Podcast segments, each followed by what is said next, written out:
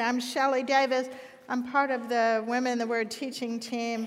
I love Women in the Word. I love being here with each of you to study the Word of God. So thank you for being here. You are going to need your Bible this morning. You're going to need a verse sheet, and you are going to need a copy of that chart that was on your table this morning. So you may want to dig that out for just a few minutes.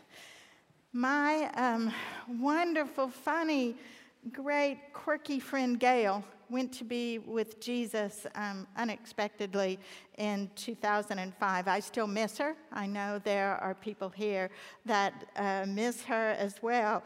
My whole family still tells Gail stories. We have a wealth of Gail stories. We still tell them.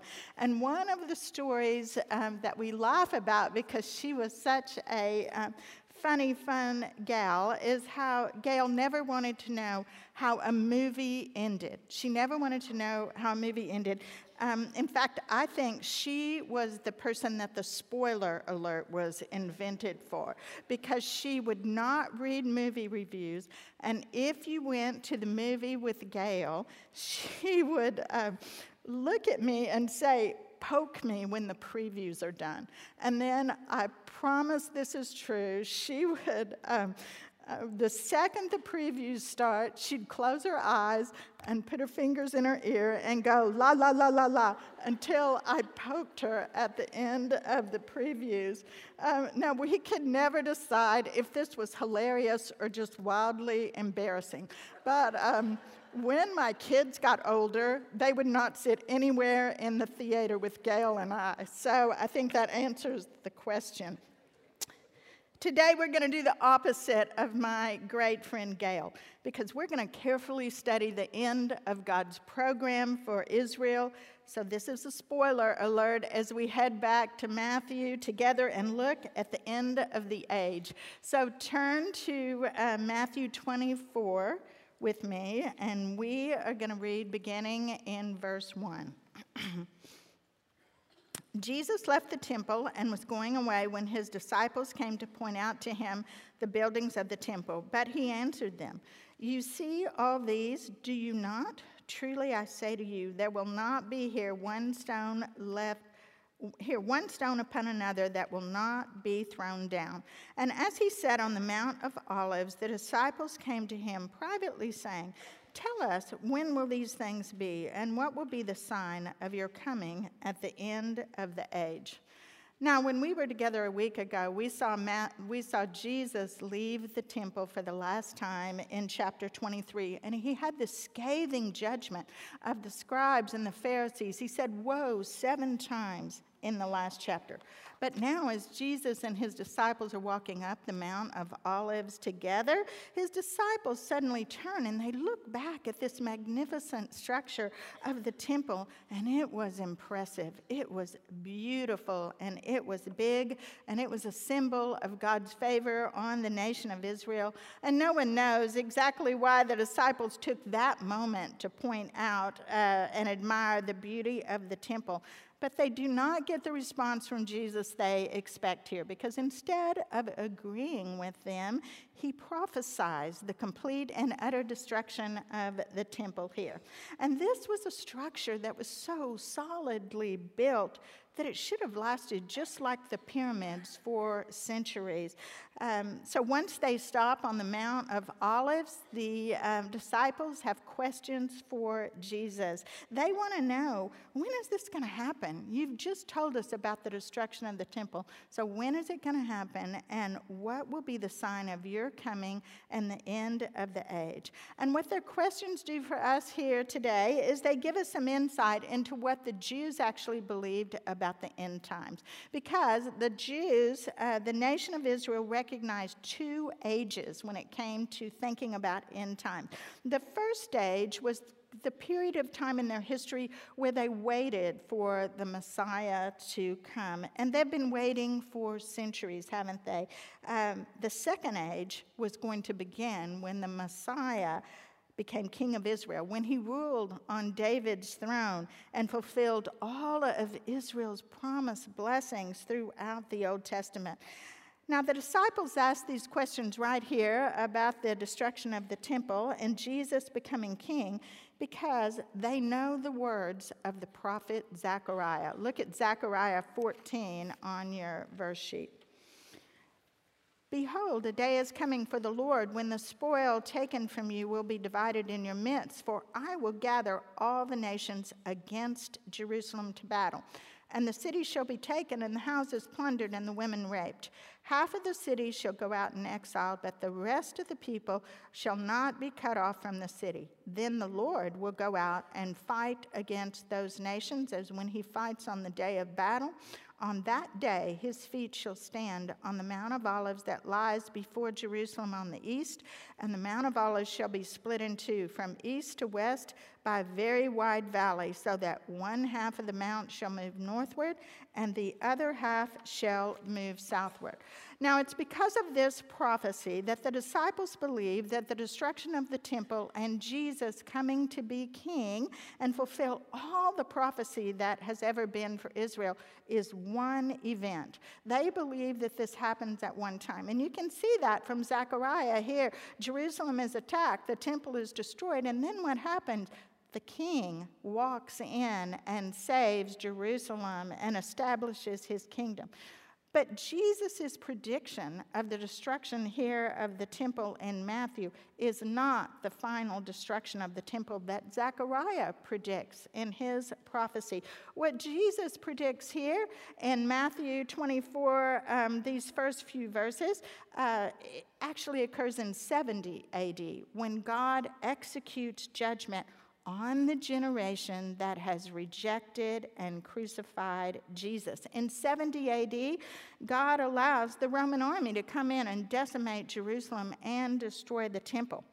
Zechariah's prophecy that's in the disciples' mind that they're thinking of here will be fulfilled much later. This prophecy will be fulfilled at the end of the tribulation period when Jerusalem is destroyed, the temple is destroyed, and the Savior comes back for the second time.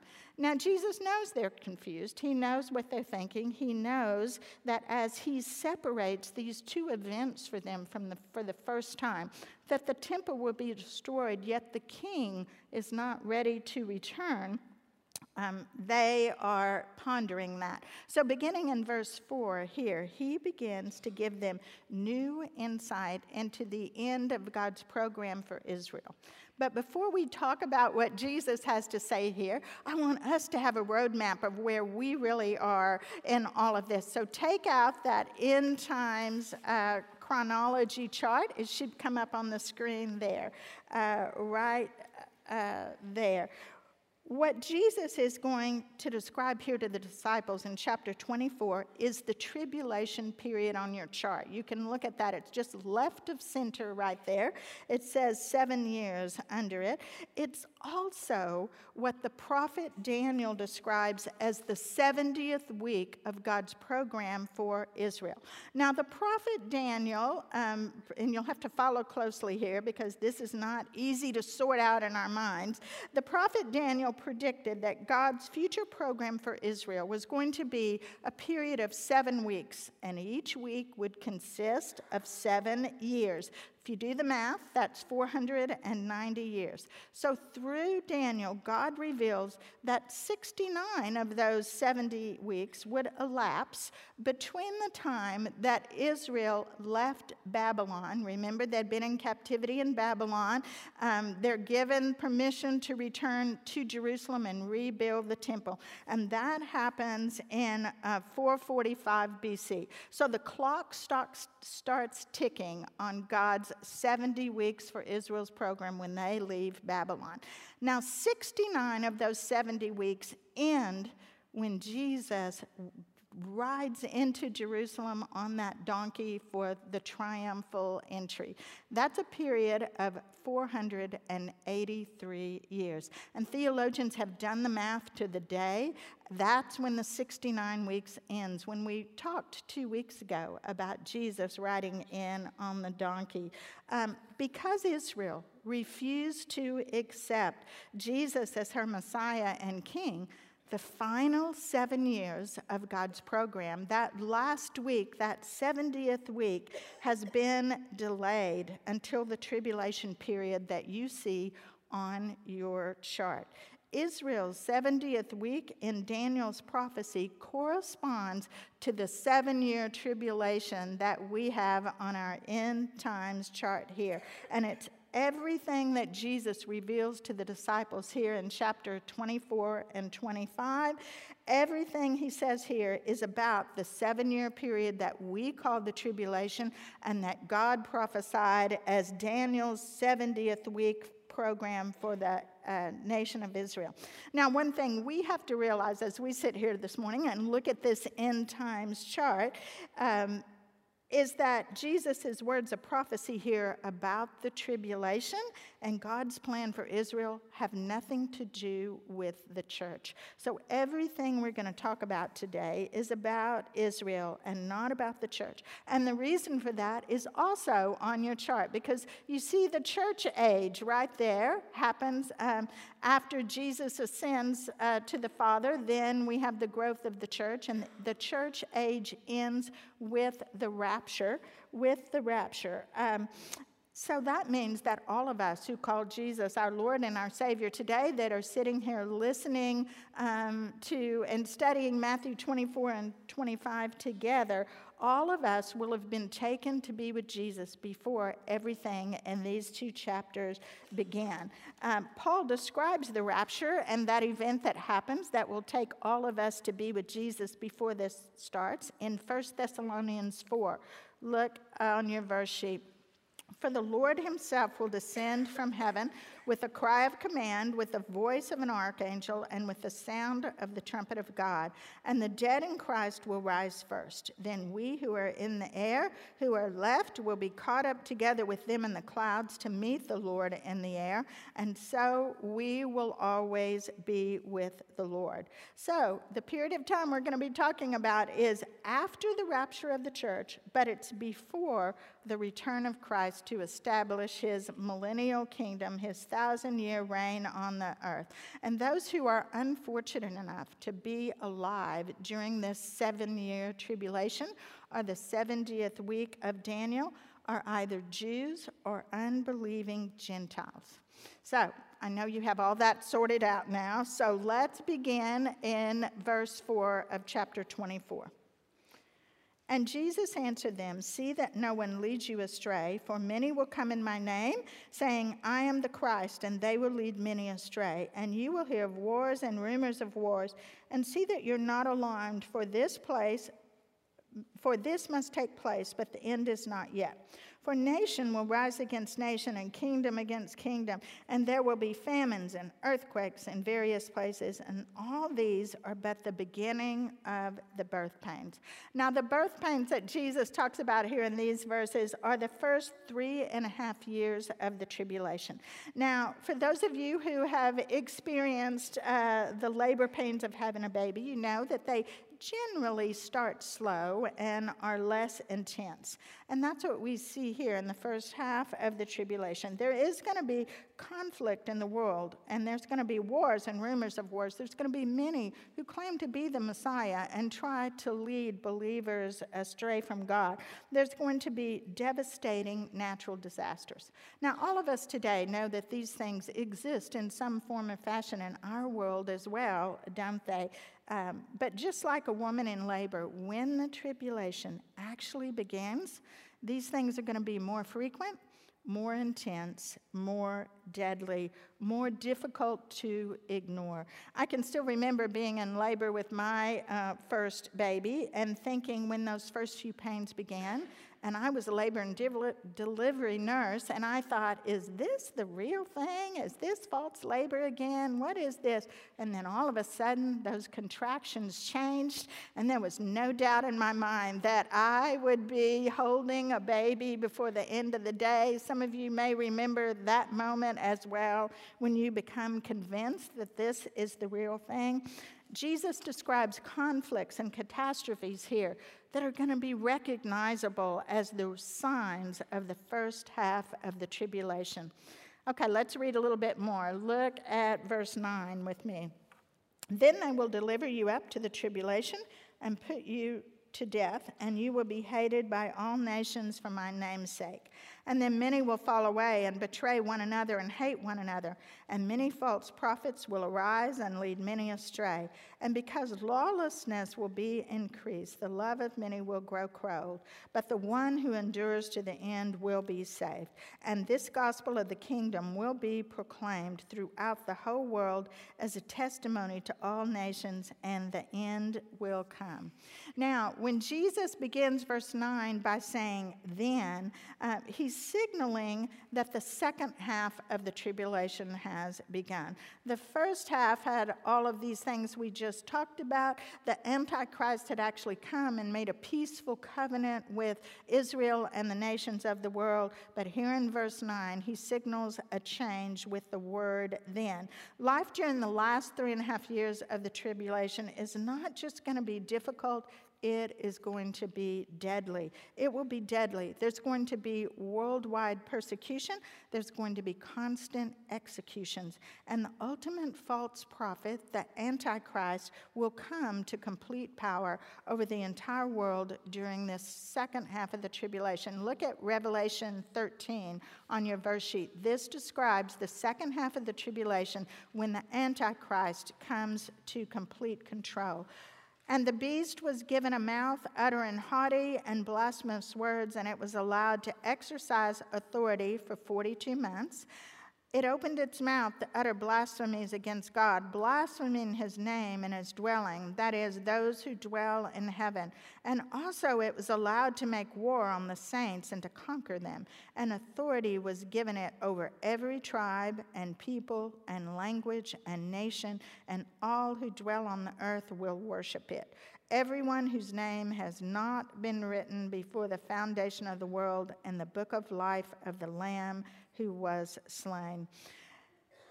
You know, one of the only encouraging things I see in these verses here in Matthew is that even though the Antichrist reigns supreme and makes life um, deadly, executes many, Uh, the gospel of our Lord Jesus is not lost. It is not lost, despite how dark the world was. Jesus tells his disciples that the truth of who he is is going to be proclaimed throughout the whole world before the end of the age. And the witnesses that are going to share the truth of who our Lord Jesus is, despite the control of the Antichrist, are uniquely chosen by God.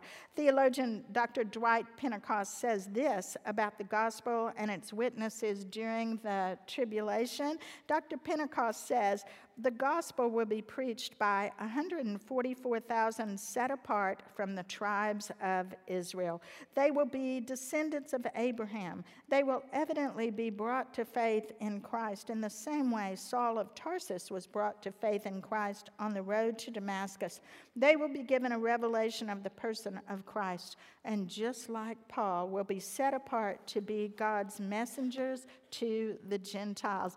Pretty incredible, isn't it, that it's going to be the one hundred forty-four thousand Jewish witnesses that continue to spread the gospel during the second half of the revelation uh, of the tribulation. If we had time to turn to chapter seven of the Revelation, and you may want to jot this down and look it up later, chapter seven of the Revelation actually mentions these one hundred forty-four thousand witnesses. There will be twelve thousand from each of the twelve tribes of Israel. Israel, and they will be God's witnesses throughout the tribulation. And chapter seven also mentions the tribulation martyrs who come to faith through the testimony of these one hundred forty-four thousand believing Jews. Despite Despite the persecution, the gospel will not be stopped. Okay, let's read a little bit more. Look at verse fifteen.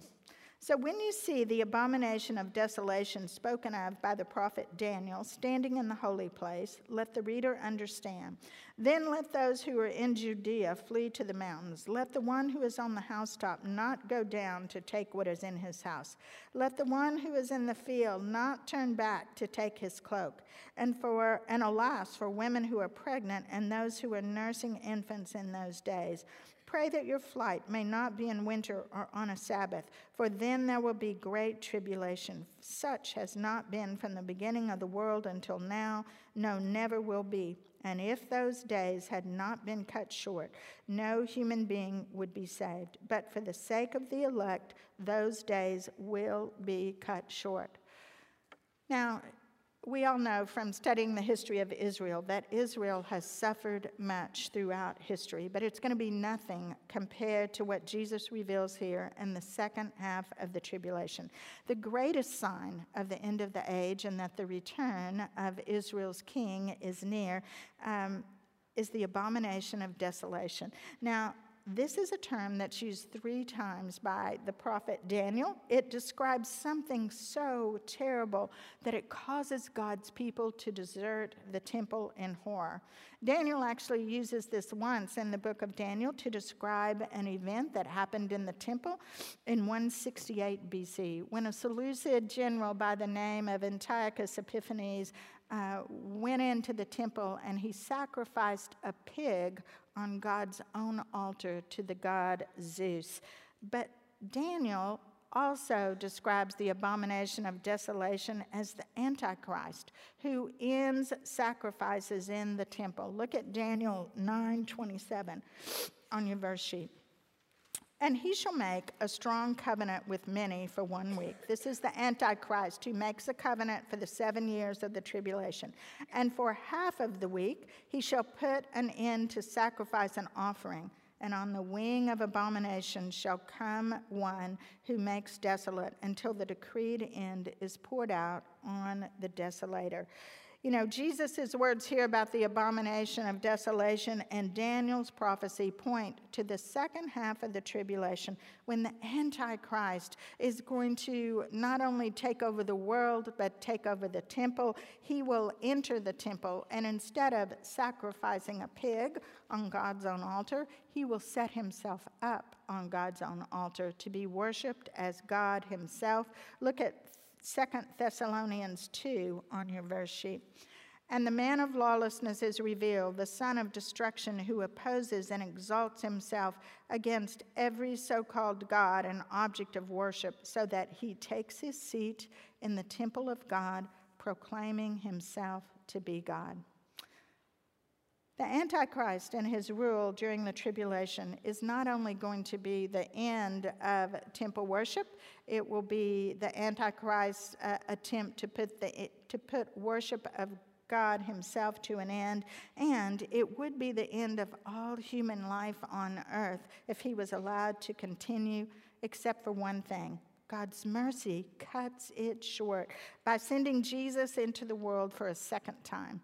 Look at verse twenty-nine in Matthew chapter twenty-four. Immediately after the tribulation of those days, the sun will be darkened, and the moon will not give its light, and the stars will fall from heaven, and the powers of heaven will be shaken. And then will appear in heaven the sign of the Son of Man, and then all tribes of the earth will mourn, and they will see the Son of Man coming on the clouds of heaven with power and great glory, and he will send out his angels with a loud trumpet call, and they will gather his elect from the four winds, from one end of heaven to another. This is actually describing the next event in God's prophetic program for Israel, and that is the second coming of Jesus as the Messiah. And it will be the beginning of a new age for Israel and the millennial kingdom. The very end of the tribulation is going to be dramatic. Um, there are going to be dramatic supernatural events in the heavens. The stars and the sun and the moon will exist no more. The sky will be dark. The heavens will be shaken, and then the sign of the Son of Man will appear. Now, no one is really sure what the sign of the Son of Man actually is. There's a lot of speculation about it. But some believe that since the Shekinah glory left the temple when Israel was put aside by God, set aside by God, that it is the Shekinah glory that will return and be seen throughout the whole earth at the second coming of Jesus. Whatever it is, it's going to be visible for the whole world to see as he returns with power and glory and loud trumpets. This is going to be a majestic event, an incredible event that lasts for hours in order for the entire world to be able to see this um, incredible sign of the Son of Man and Jesus himself.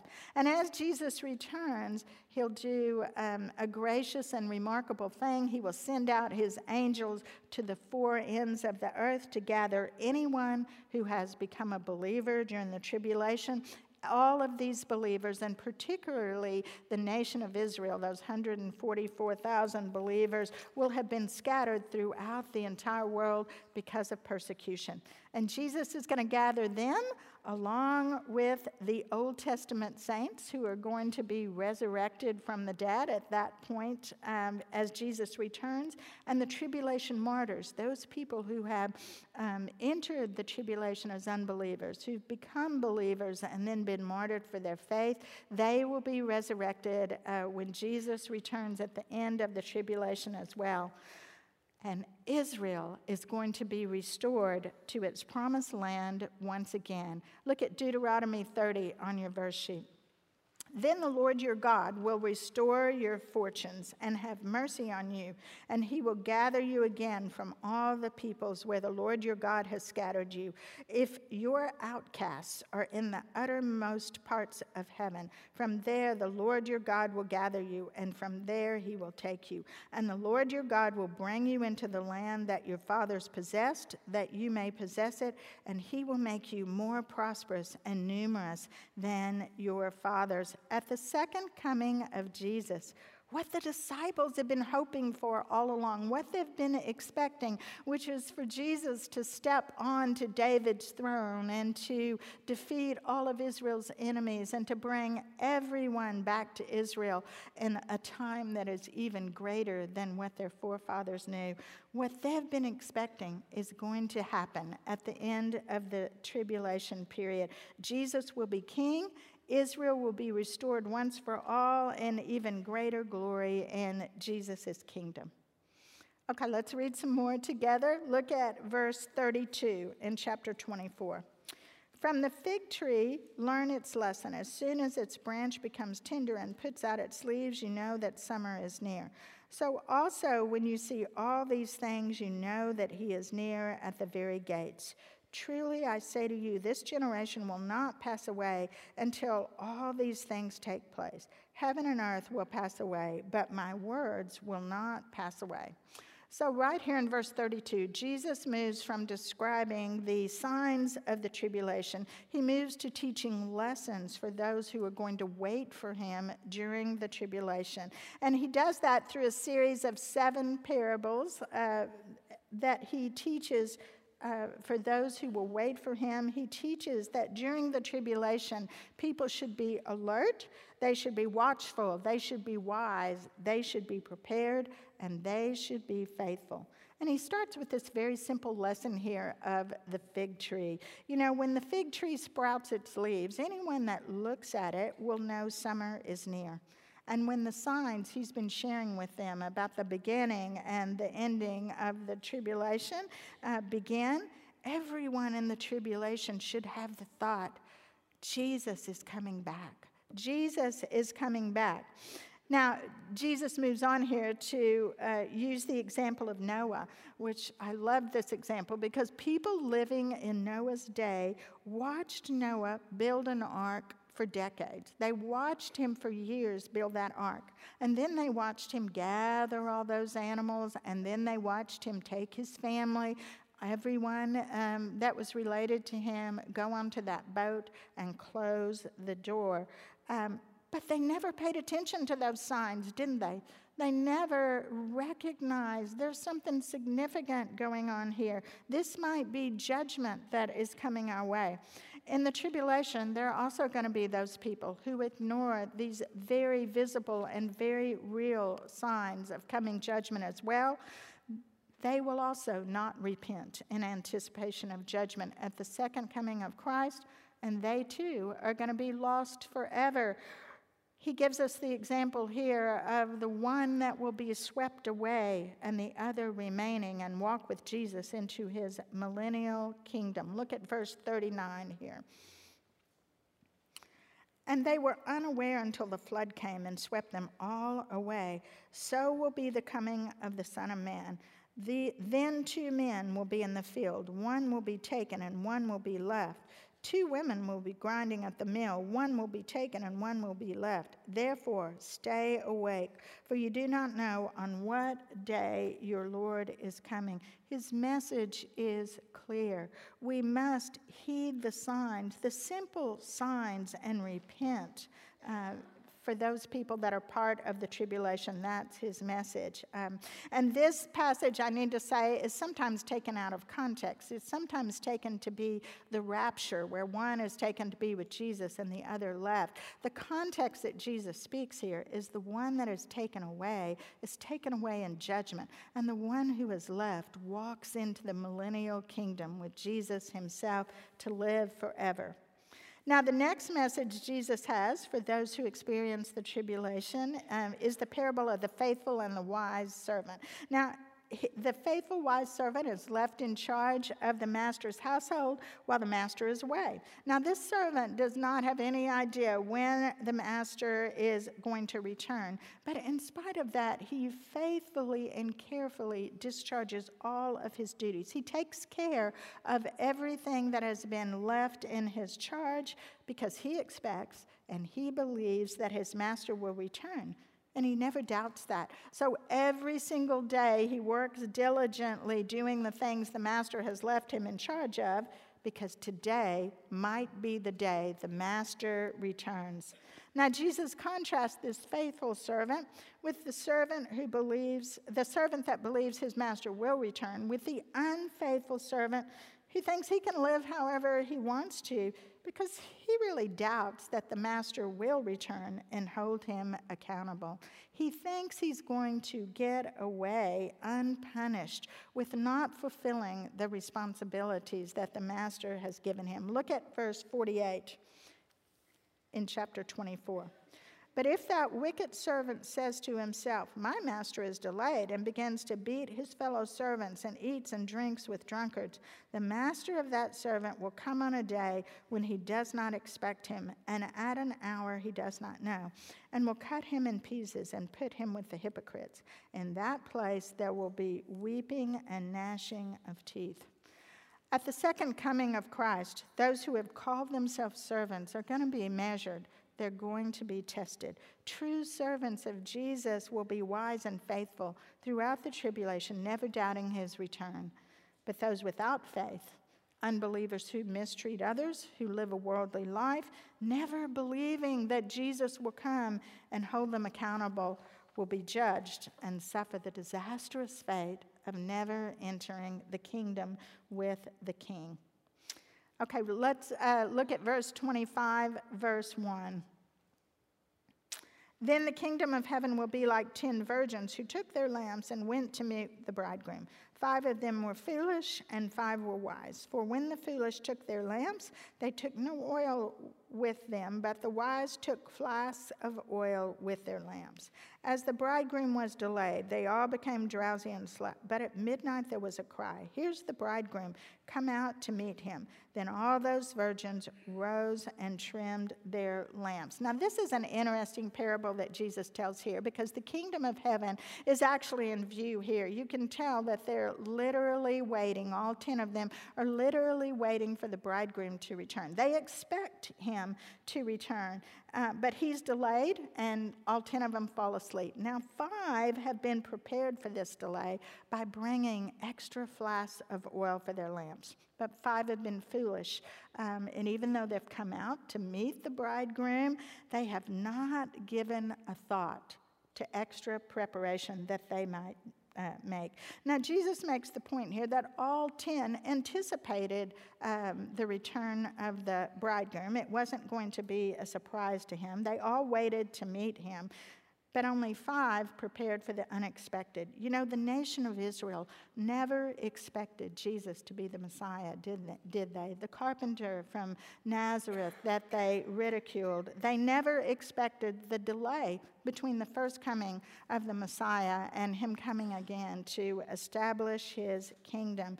Um, and most were spiritually unprepared when the Messiah did come the first time. They denied and they crucified him. Um, Now, theologians think that it's possible that the oil that's talked about in the lamp here may represent the Holy Spirit and his work in salvation. The faithful and the wise who have prepared for the unexpected delay have done so by turning from their unbelief to belief in the Messiah. And they're going to be ushered into the millennial kingdom and the feast that followed. But you know, a great point that is made here, if this is about salvation, if the oil in those lamps do have to, does have to do with the Holy Spirit, salvation and spiritual preparation can't be borrowed, can it? It can't be loaned. It's something that we have to do as an individual.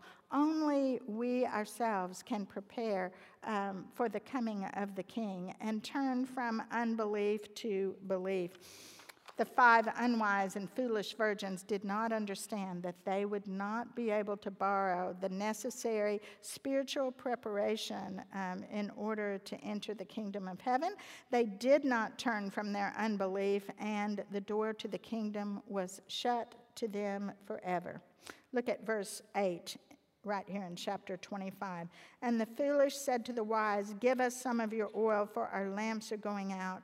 But the wise answered, "Since there will not be enough for us and for you, go rather to the dealers and buy for yourselves." And while they were going to buy, the bridegroom came, and those who were ready went in with him to the marriage feast. The door was shut, and afterwards the other virgins came also, saying, "Lord, Lord, open to us." But he answered, "Truly, I say to you, I do not know you." There will be a day when it will be too late to um, take spiritual preparation seriously. Now, he moves on here to the parable of the talents. And once again, Jesus talks about faithfulness. And so as we read over and over again how he talks about alertness and watchfulness and being prepared and faithfulness, we can know how important these traits are going to be for those that are going through the tribulation period. The, the parable he gives here of the three servants, um, there are that all three were given money by the master in keeping with their abilities and their giftedness. And when the master returns, two of the servants were faithful in caring for the master's money, and they were rewarded by their master. But the third servant did nothing with the money because, once again, he doubts the master is going to return it all. And if he puts the money in the bank under the master's name to earn interest, if the master returns, he's not going to be able to access that money. He couldn't claim it for itself. What he didn't count on is that truly that scheme is going to cost him in the end. His lack of faith in the master's return is not going to benefit him. Jesus gives his disciples here a picture of what happens to those who lack faith that he's really going to to return. Those that lack faith live their lives selfishly, hedging their bets that they might get away with keeping for themselves what only belongs to the master. During the tribulation, the faithful are going to take whatever God has entrusted to them and use it to advance his kingdom. They're going to spread the gospel. They will protect the persecuted. They are going to stand against worshiping a false god. Jesus emphasizes the truth that when he comes again, his faithful servants are going to not just enter the kingdom, they are going to enter the kingdom and be rewarded as a result of their faithfulness. And once again, those who lack faith, who never think he's coming back to hold them accountable, are going to be judged for their unbelief. Look at um, verse twenty-three here in chapter twenty-five. Jesus says, his master said to him, "Well done, good and faithful servant. You've been faithful over a little. I will set you over much. Enter into the joy of your master." But look at what he says to the unfaithful servants down in twenty-nine. "For to everyone who has more will be given, and he will have an abundance. But from the one who has not, even what he has will be taken away. And cast the worthless servant into the outer darkness. In that place there will be weeping and gnashing of teeth." rewards of the fate of the faithful in the millennial kingdom, and punishment, eternal punishment, is the fate of the unfaithful. Okay, let's finish our chapter together here. Look at verse thirty-one. When the Son of Man comes in his glory, all the angels with him, then he will sit on his glorious throne. Before him will be gathered all the nations, and he will separate people one from another, as a shepherd separates the sheep from the goats. And he will place the sheep on his right, but the goats on his left. And then the king will say to those on his right, "Come, you who are blessed by my Father, inherit the kingdom prepared for you from the foundation of the world. For I was hungry, and you gave me food. I was thirsty, and you gave me drink. I was a stranger, and you welcomed me. I was naked, and you clothed me. I was sick, and you visited me. I was in prison, and you came to me." Then the righteous will answer him, saying, "Lord, when did we see you hungry, feed you, or and feed you, or thirsty, and give you a drink? And when did we see you a stranger, and welcome you, naked, or clothe you? And when did we see you sick or in prison, and visit you?" And the king will answer them, "Truly I say to you, as you did it to one of the least of these, my brothers, you did it to me." Now, throughout these parables, we've seen Jesus pronouncing judgment on those in Israel who never recognized Jesus as the Messiah during the tribulation. We saw it with the wicked servant, the five foolish virgins, the servant who buried the one talent, are all examples that Jesus gives of judgment on the nation of Israel who refused to recognize him when he returns. But here he sums up judgment on those who are alive at the end of the tribulation when he comes to ex establish his kingdom, with the example here of separating the sheets, sheep from the goats. Now, there's a ton of controversy here from theologians, even conservative theologians, about whether the sheep represent Gentiles only, whether the judgment here is on Gentiles only, or whether the judgment here is on uh, everyone who's alive at the end of the tribulation, Jews and Gentiles. Um, I don't believe that really uh, it matters to us, because what we see today is at the end of the tribulation, Jews and Gentiles are going to be judged for their faith or their lack of faith. Um, sheep are going to be put on his right hand because they believe him and walk into the uh, millennial kingdom, and goats are going to be cast into eternal judgment forever. Um, those who profess Jesus as Lord and Savior are going to enter the kingdom, whether they're Jew or Gentile, and everyone who does not will be separated from him for eternity. Now, the interesting thing to me about this passage is how Jesus describes righteousness here. He describes righteousness um, as those whose faith in Christ will be displayed by their treatment of his Jewish brothers and faithful disciples during the tribulation. Remember those one hundred forty-four thousand witnesses from the twelve tribes that we talked about earlier? They will have put themselves in incredible peril to share the gospel throughout the tribulation.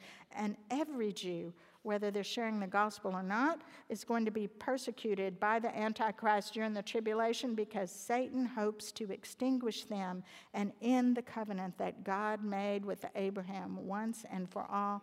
Jesus understands that those who served and protected his witnesses and his Jewish brothers could only be believers themselves. Only another believer would be willing to harbor someone that um, could get them in trouble.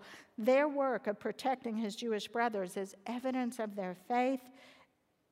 They will be the sheep on his right hand. In contrast, Jesus condemns those who allowed his Jewish witnesses and his disciples to suffer and die during the tribulation, who never fed them, who never clothed them, who never uh, gave them drink when they were thirsty. He separates these unbelievers from believers and casts them into eternal punishment. Look at verse forty-five here. Then he will answer them, saying, "Truly I say to you, as you did not do it to the least of one of these, you did not do it to me. And these will go away into eternal punishment, but the righteous into eternal life."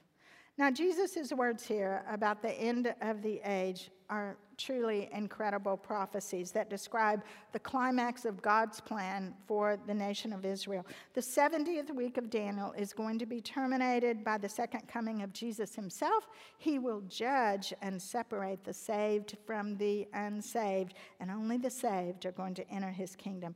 What he's telling his disciples here as they sit on the Mount of Olives is that he will come again in triumph. His crucifixion is only a matter of hours away, and he wants them to know that God's future program for Israel has not been destroyed.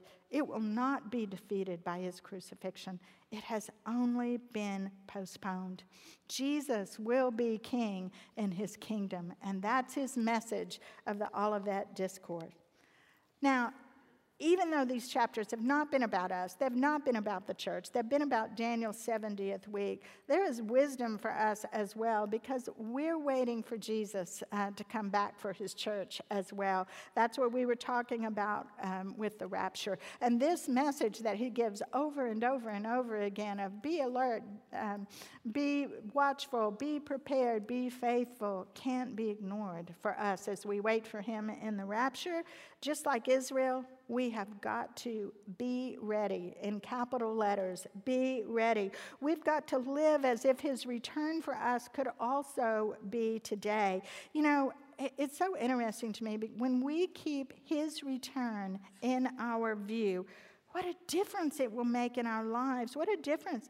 Um, no matter what we're enduring in our life, when we hold that truth close, that Jesus is coming back for us, it gives us joy. It gives us anticipation, and it gives us great hope of stepping into eternity with the King. What could be better than that? But more importantly, if we are going to be ready for that day that he comes for us, um, we must be prepared spiritually to meet Jesus face to face.